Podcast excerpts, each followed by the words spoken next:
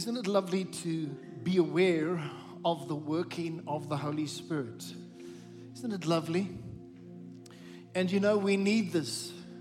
Child of God, we need this. Because it's in times like this that our hearts just unfold before the Lord. Listen to me, it's in times like this that our hearts unfold before the Lord. Sometimes we have to move past the the normal things and we have to go into the flood plain of the Spirit. And in the flood plain of the Spirit, we just flow with God, and then He does in three minutes what we could not do in three hours. It's just what the Lord does, it's what He does. And so, Lord, I just also want to say that we honor your presence here today. We bow before the presence of the great I am. There is no one like you, Lord, no one like you. I thank you, Holy Spirit, that you reveal the face of Jesus to us today. And we're going to partake in communion. I hope you have the bread and the cup ready. And we are so blessed to be able to partake. And it says in John 6, verse 53 to 54, I'm reading from the Living Bible. And listen to these powerful words that Jesus says. So Jesus said, with all the earnestness I possess, I tell you this unless you eat the flesh of the Messiah and drink his blood, you cannot have eternal life within you. But anyone who does eat my flesh and drink my blood, listen to this, has eternal life has eternal life, has eternal life, and I will raise him up on the last day. God's got this all worked out. Even before you were born, He knew everything that needed to take place in your life. He knew His plan, He knew His purpose. Even before the foundation of the earth, before the world was established, the Lamb of God was slain before the foundation of the world. God's plan has forever been coming together and it is continuing to come together, and ultimately, God's plan will be fully realized. But how you participate in God's plan is you surrender to Jesus Christ. You don't take Him as an add on, you take Him as your everything. You don't take Him as an addition, you take Him as your all in all. There's something that I've seen. I've seen that people that will put God first in their lives I mean, really first. People that will put God first in their lives will experience incredible things in God and in their life and in their purpose in God. If you will put God first, God says, I will do things which will blow your mind. And I will do exceedingly, abundantly above all that you could ever ask or think. And so when Jesus gave his life for us, He's saying, Would you now lay down your life and take up my life in the cross because you were crucified? It is not I that lives, but it is Christ who lives in me. And so here we see clearly how Jesus says, uh, With all the earnestness I possess, I tell you that you have to drink of the blood symbolized in the cup, you have to eat of the body symbolized in the bread and you will have eternal life. Lord, we lift up the bread to you right now, and we are grateful, Jesus, that you paid the price. And as we break this, we remind ourselves of the price that you paid, and we say, Thank you for the cross. Thank you for that salvation. Thank you, Jesus, for dying for me, for my sins, to reconcile me to the Father. Thank you for paying the penalty my sins, and the price is paid, fully paid. The body of the Lord broken for you.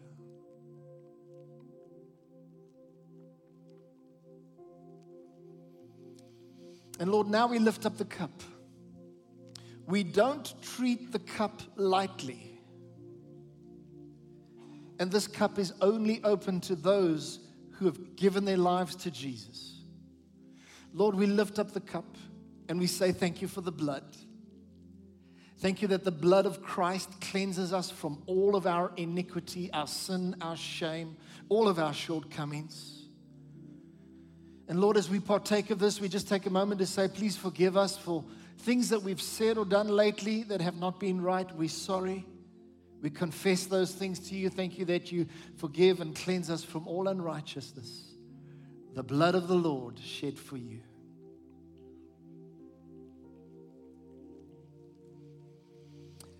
Now you just allow allow gratitude just to rise up in your heart. Thank you Jesus. Thank you Jesus.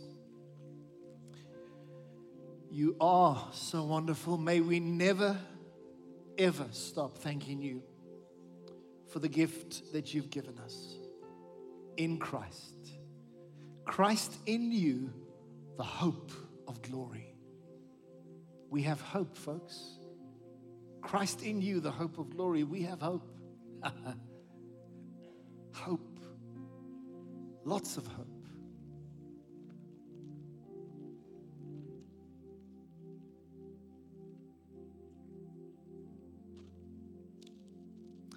says in Romans 15, verse 13, Now may the God of hope fill you with all joy and peace in believing that you may abound in hope by the power of the Holy Spirit.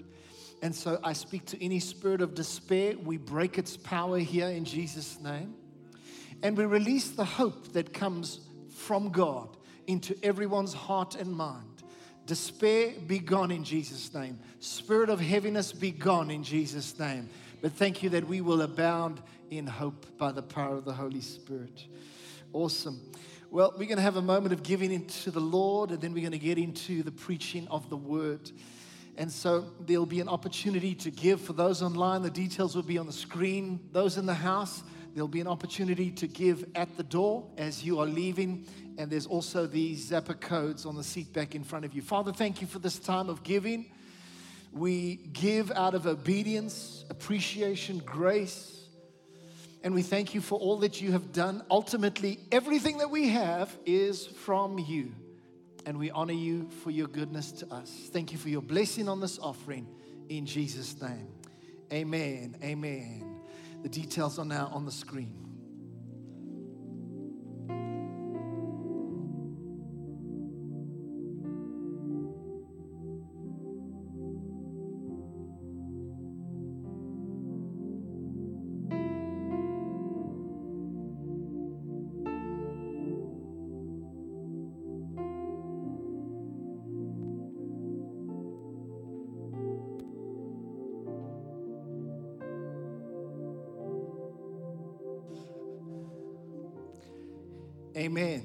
By the way, have you enjoyed worshiping the Lord together today? It's been a beautiful time. It's been such a beautiful time. The title of what I'm sharing you with you this morning is the book of First Peter, and this is part five that we are busy with today. And would you please take up your Bible, say this after me. This is God's word. God said it. I believe it. And that settles it. Fantastic. The book of First Peter, part five. Now, we have been exploring what I would call solid teachings. Solid teachings that Peter, the apostle, was sharing with believers spread across Asia Minor. They had been spread to these Roman provinces because of persecution. Peter was encouraging these believers to stand firm in the midst of growing persecution. And we know that in years shortly after this time, the persecution began to grow exponentially. And so the message was relevant then, and the message is relevant now. Still relevant now. Perhaps in some ways, because of growing persecution in the end times, the message may even be even more relevant in certain respects. So we've completed four parts so far. There will still be a few installments to come because I really don't want to rush You know, we can quickly rush through and it's all done, and, but we haven't really journeyed and gotten our teeth into it. So there's still a few more installments to come. And I do ask you that if, if you missed any of the sessions, please would you listen online? It's easy. Go to chooselifechurch.com, click on sermons, and you've got the, the audio, the MP3s of the sermon. You can listen in your car, but we want you to get a hold of the whole of 1 Peter. Now, as we launch into chapter 3, everyone say chapter 3. That's what we're getting into now. As we launch into chapter 3, can we allow the Holy Spirit to work in our hearts this morning? Can we allow that? And so we ask, Holy Spirit, would you please work and speak and do and change and have your way? You are the potter, we are the clay. We open to your molding and your shaping.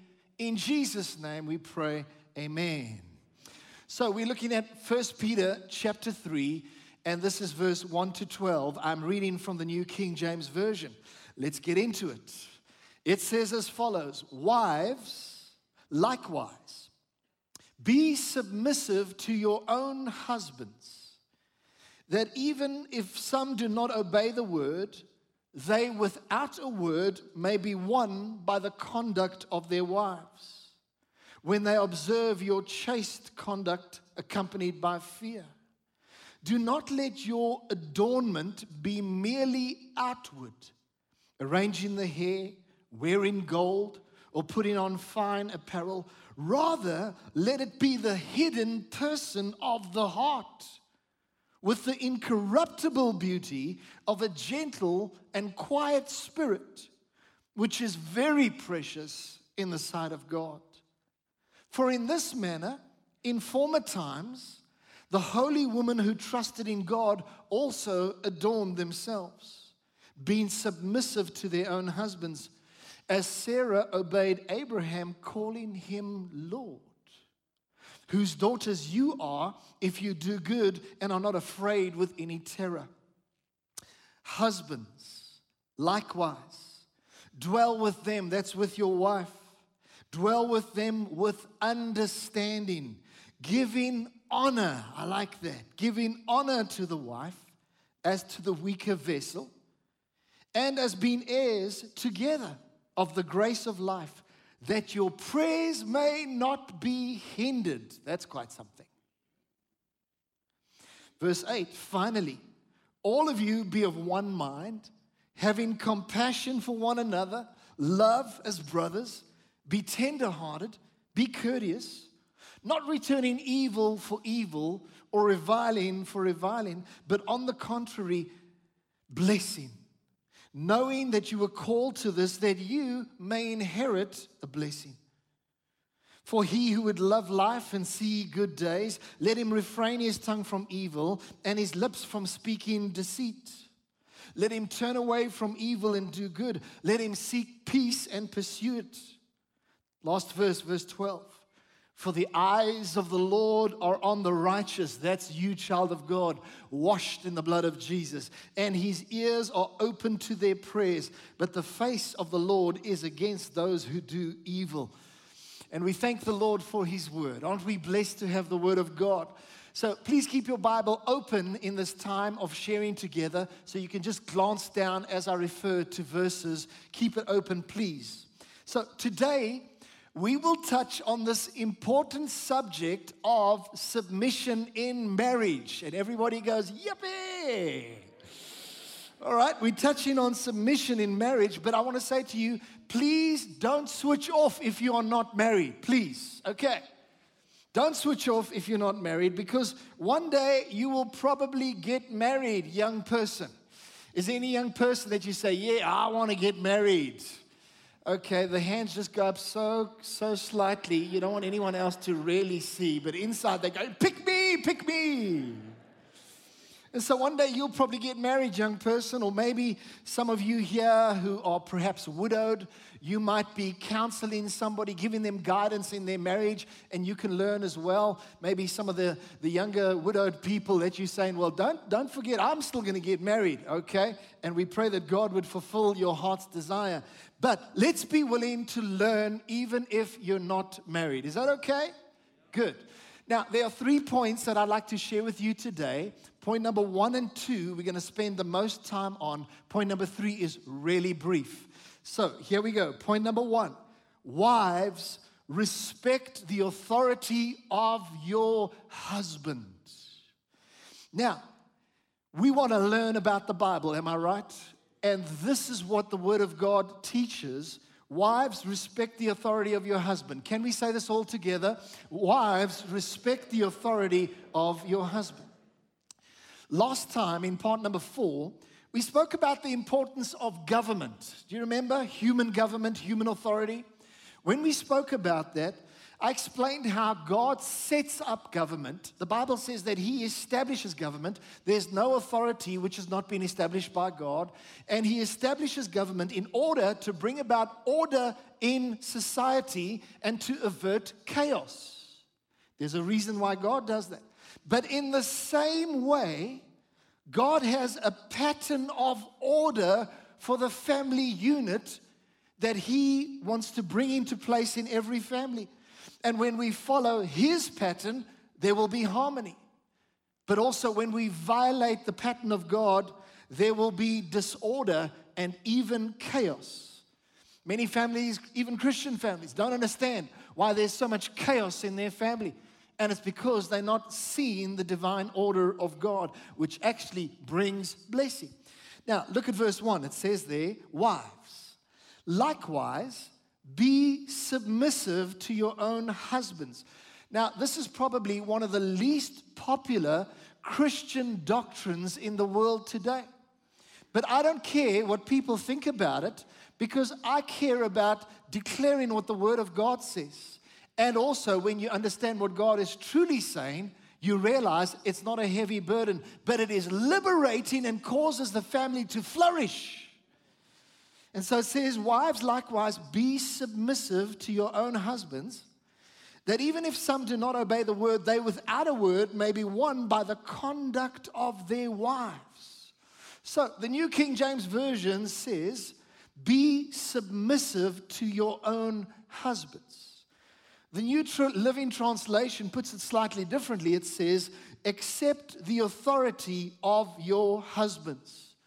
And so I chose to use the word in wives respect the authority of your husband. Now, how many of you would agree with me that submission is one of the very misunderstood subjects? Many people misunderstand it, they get the wrong end of the stick. I want to make it clear what submission is not. Submission is not stifling the wife, it is not controlling the wife. It is not dominating a wife. It is certainly not manipulating. That is devilish. Submission is not inferiority on the part of the wife. It is not blind obedience, not at all. And so there's some people that have gotten the wrong end of the stick. And I want to say, renew your minds in line with what God is saying. And when you understand God's heart on this matter, you will discover that it is liberating and that His design, His plan is the best.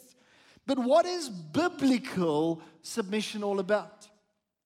In the Amplified Bible, it describes submission as follows. I'm going to read this twice to really drive it home.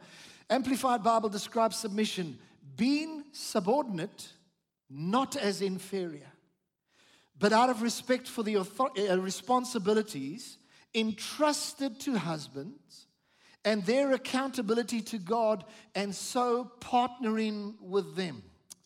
That's quite a mouthful. Just let it sink in a little bit. Submission is being subordinate, not as inferior, but out of respect for the responsibilities entrusted to husbands and their accountability to God, and so partnering with them.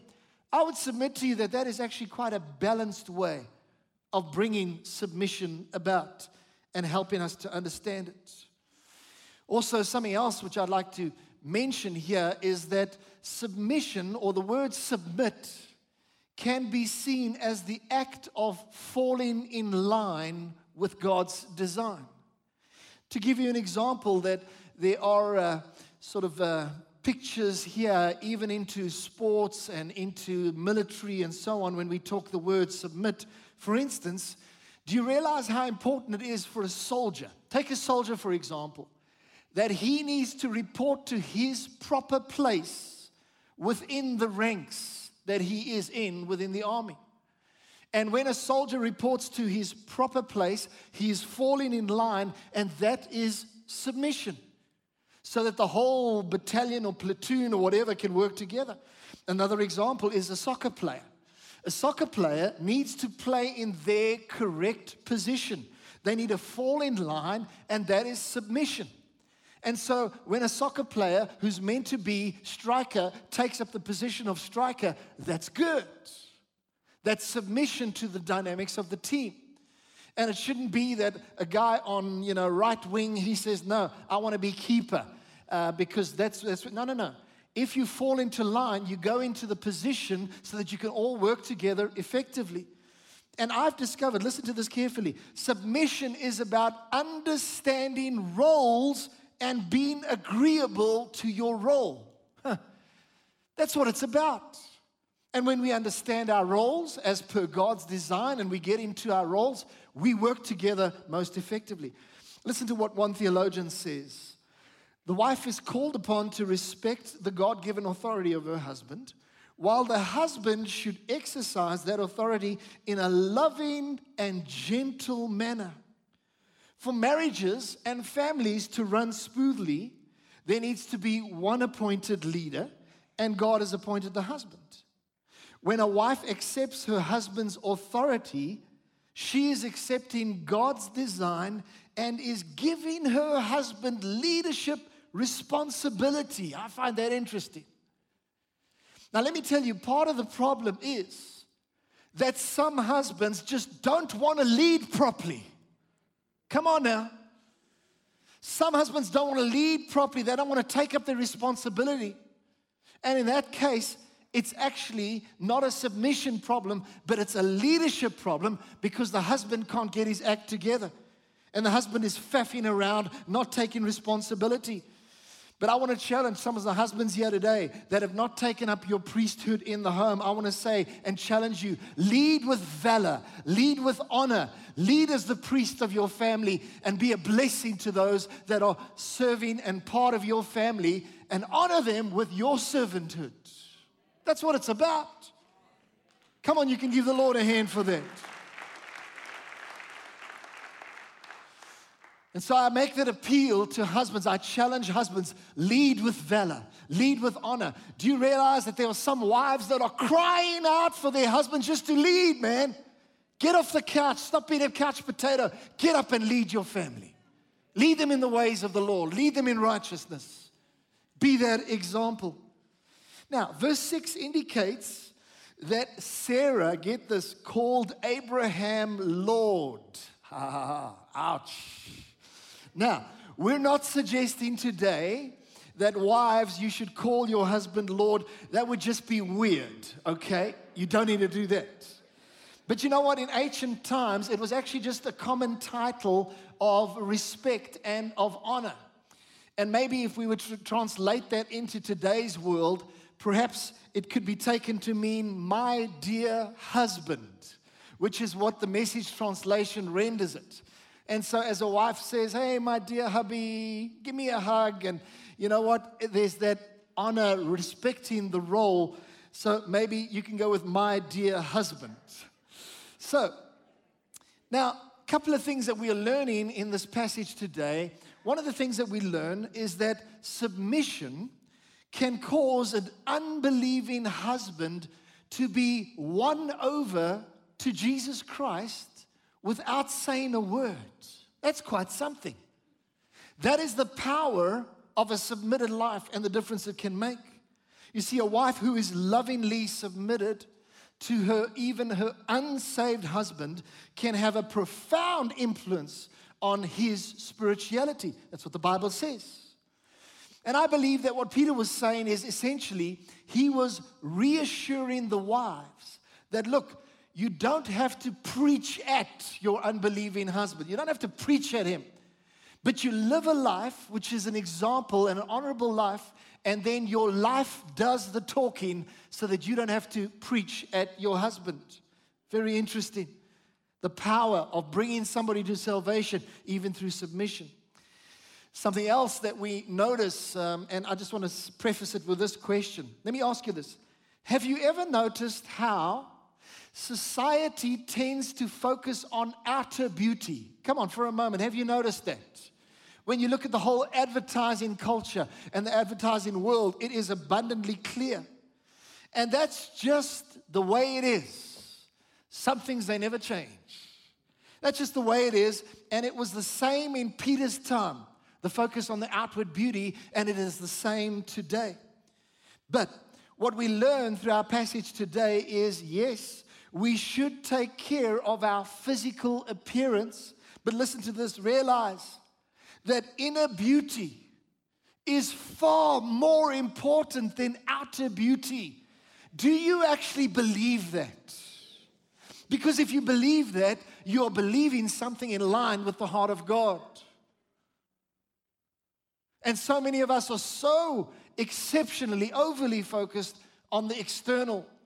Meanwhile, God looks at the heart. Now, verse 3 and 4, let's just read it. I'll read it in the Passion translation. It says, Let your true beauty come from your inner person, not a focus on the external.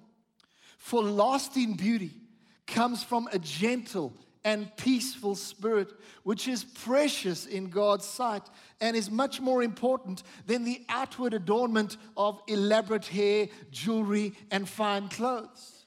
There's a scripture in uh, Proverbs 31 which also backs this up. Uh, it says, Proverbs 31, verse 30, it says, Charm is deceptive and beauty does not last. Do you realize this? Everybody's trying to have every kind of cream on to make you look exactly at 75 what you looked at 35, but somehow even the Oil of Olay ain't gonna do it. You know what I mean? It says here, and beauty does not last, but a woman who fears the Lord will be greatly praised. Do you see the rightness that God brings about? And I want to say this that there is nothing wrong with doing your hair beautifully and wearing lovely clothes. And I believe that we should be encouraged to do that. But here's the point it should never become an obsession, never become an obsession. And in this, let me also say, please take care of yourself. please keep yourself looking good. Come on. Am I being real for a moment here? Please take care of yourself. Keep yourself looking good. After all, the Bible say, does say, arise, shine, for your light has come. I mean, you got to get yourself looking decent in the morning when you arise and shine. Now, I know I'm quoting that scripture out of context, but give me a bit of leeway there for a moment. And so we need to keep ourselves looking good. You know, there are some husbands here that your underpants have got so many holes in that they do not belong in the house anymore. And your wife just wish she's thinking, I gave him those underpants five years ago for Christmas. And they got all these holes in, and the husband says, No, but they're comfortable, honey.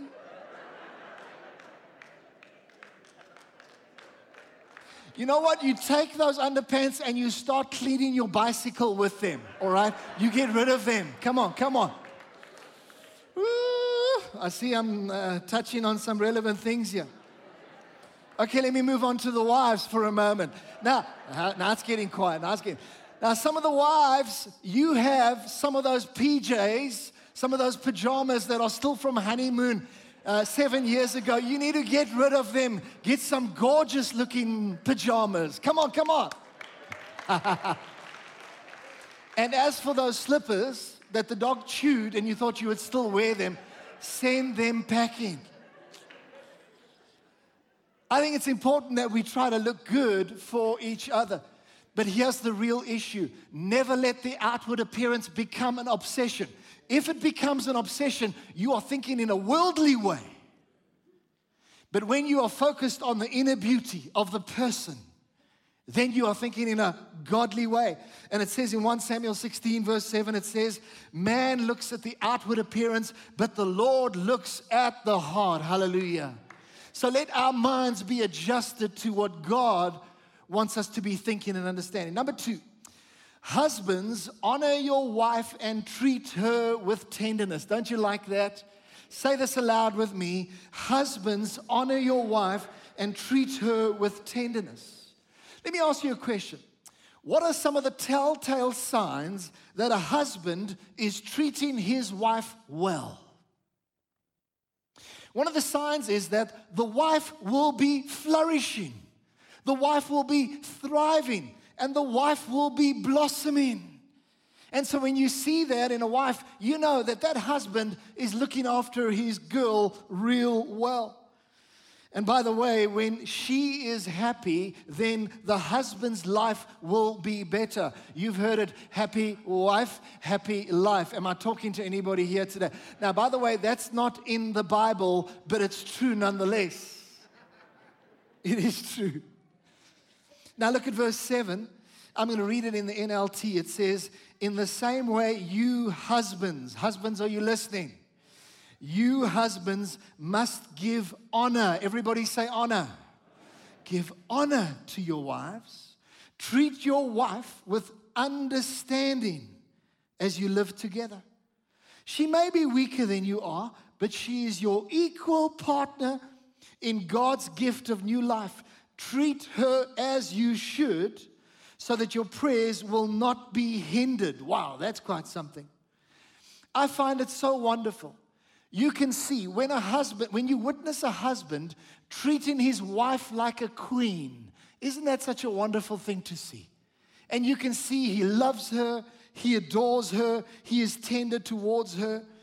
And treating your wife with understanding is more than just a kind attitude, but it also involves sensitivity to her needs, sensitivity to her desires, sensitivities to her gifts, sensitivities to her dreams, sensitivity to her abilities.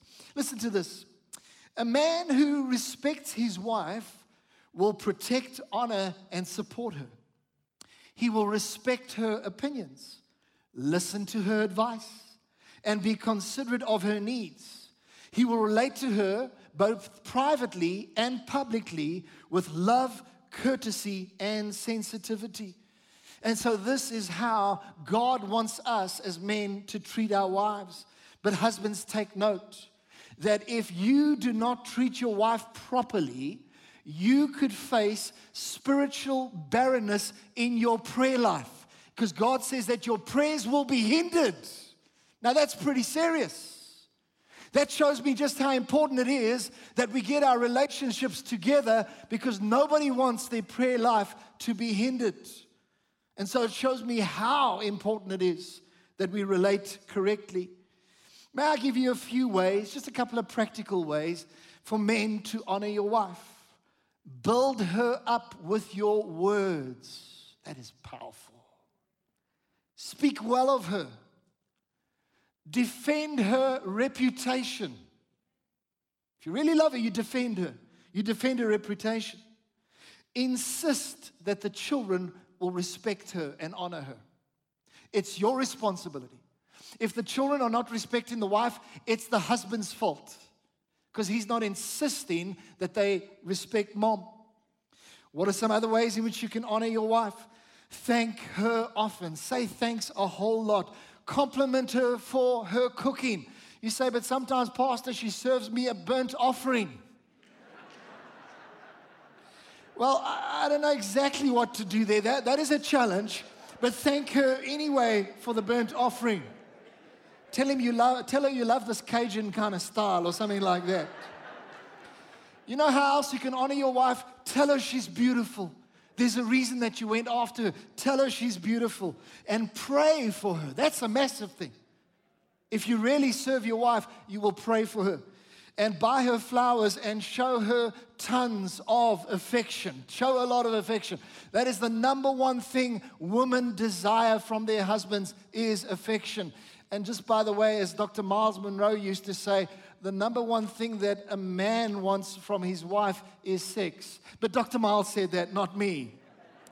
Don't get nervous in the service here. Now, when the Bible says the weaker vessel, we need to understand this correctly because it is only referring to physical strength. It is not referring to aptitude, intellectual ability, or anything like that.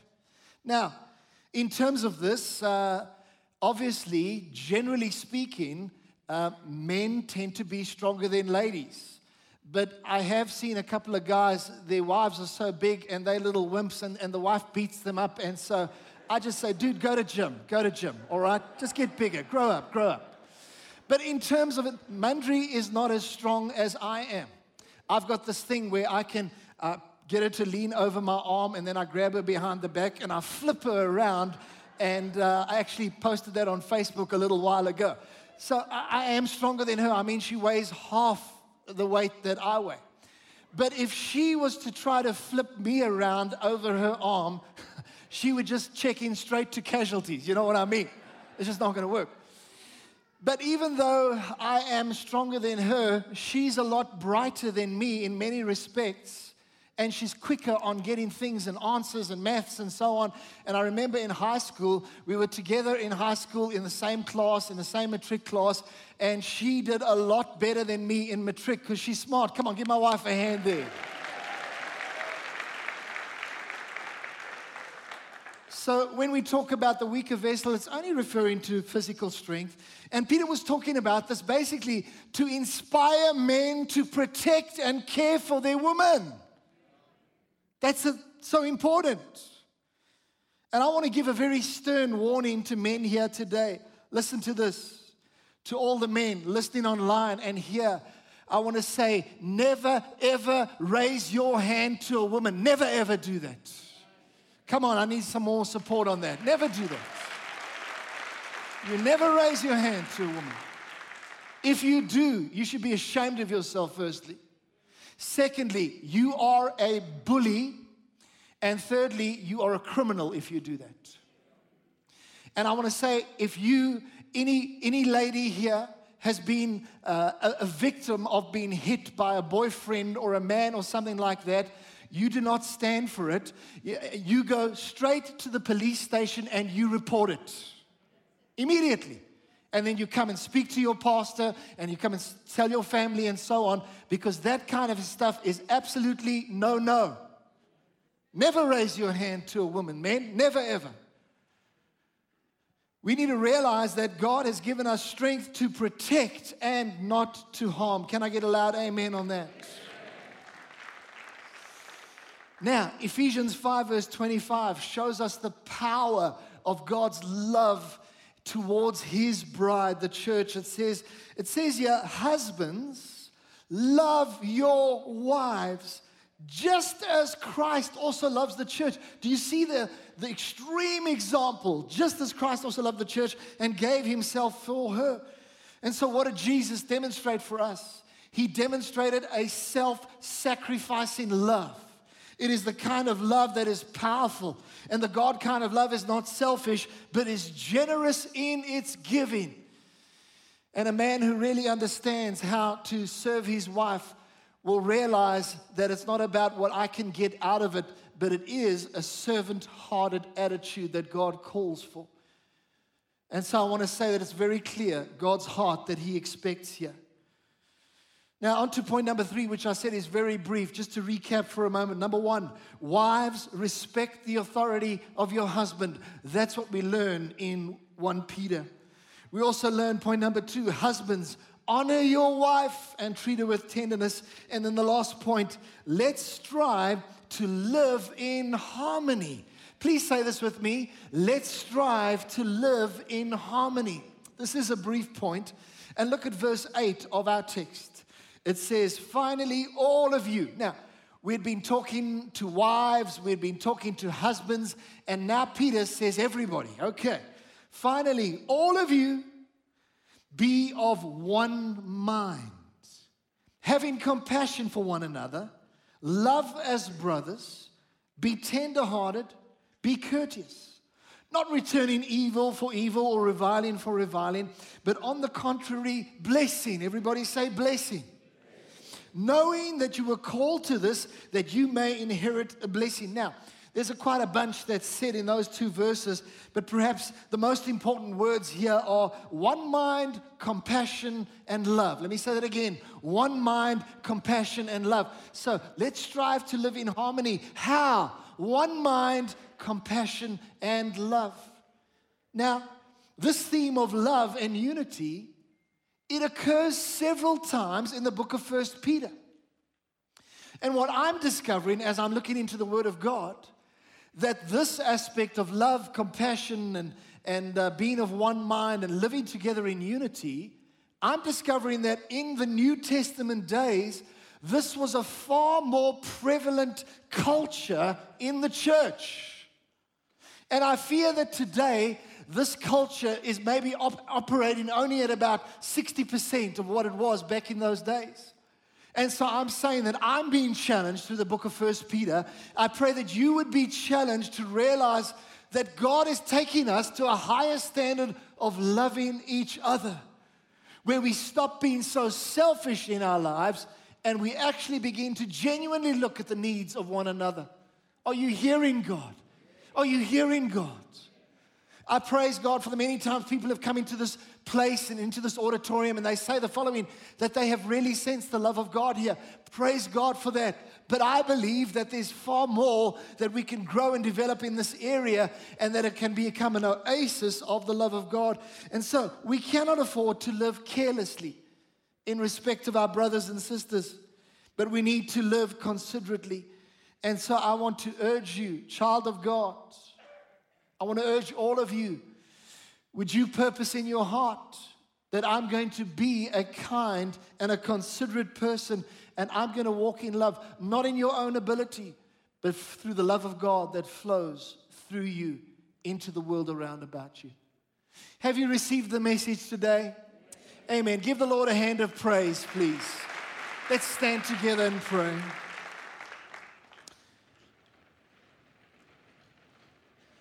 Dear Father, we want to thank you for today.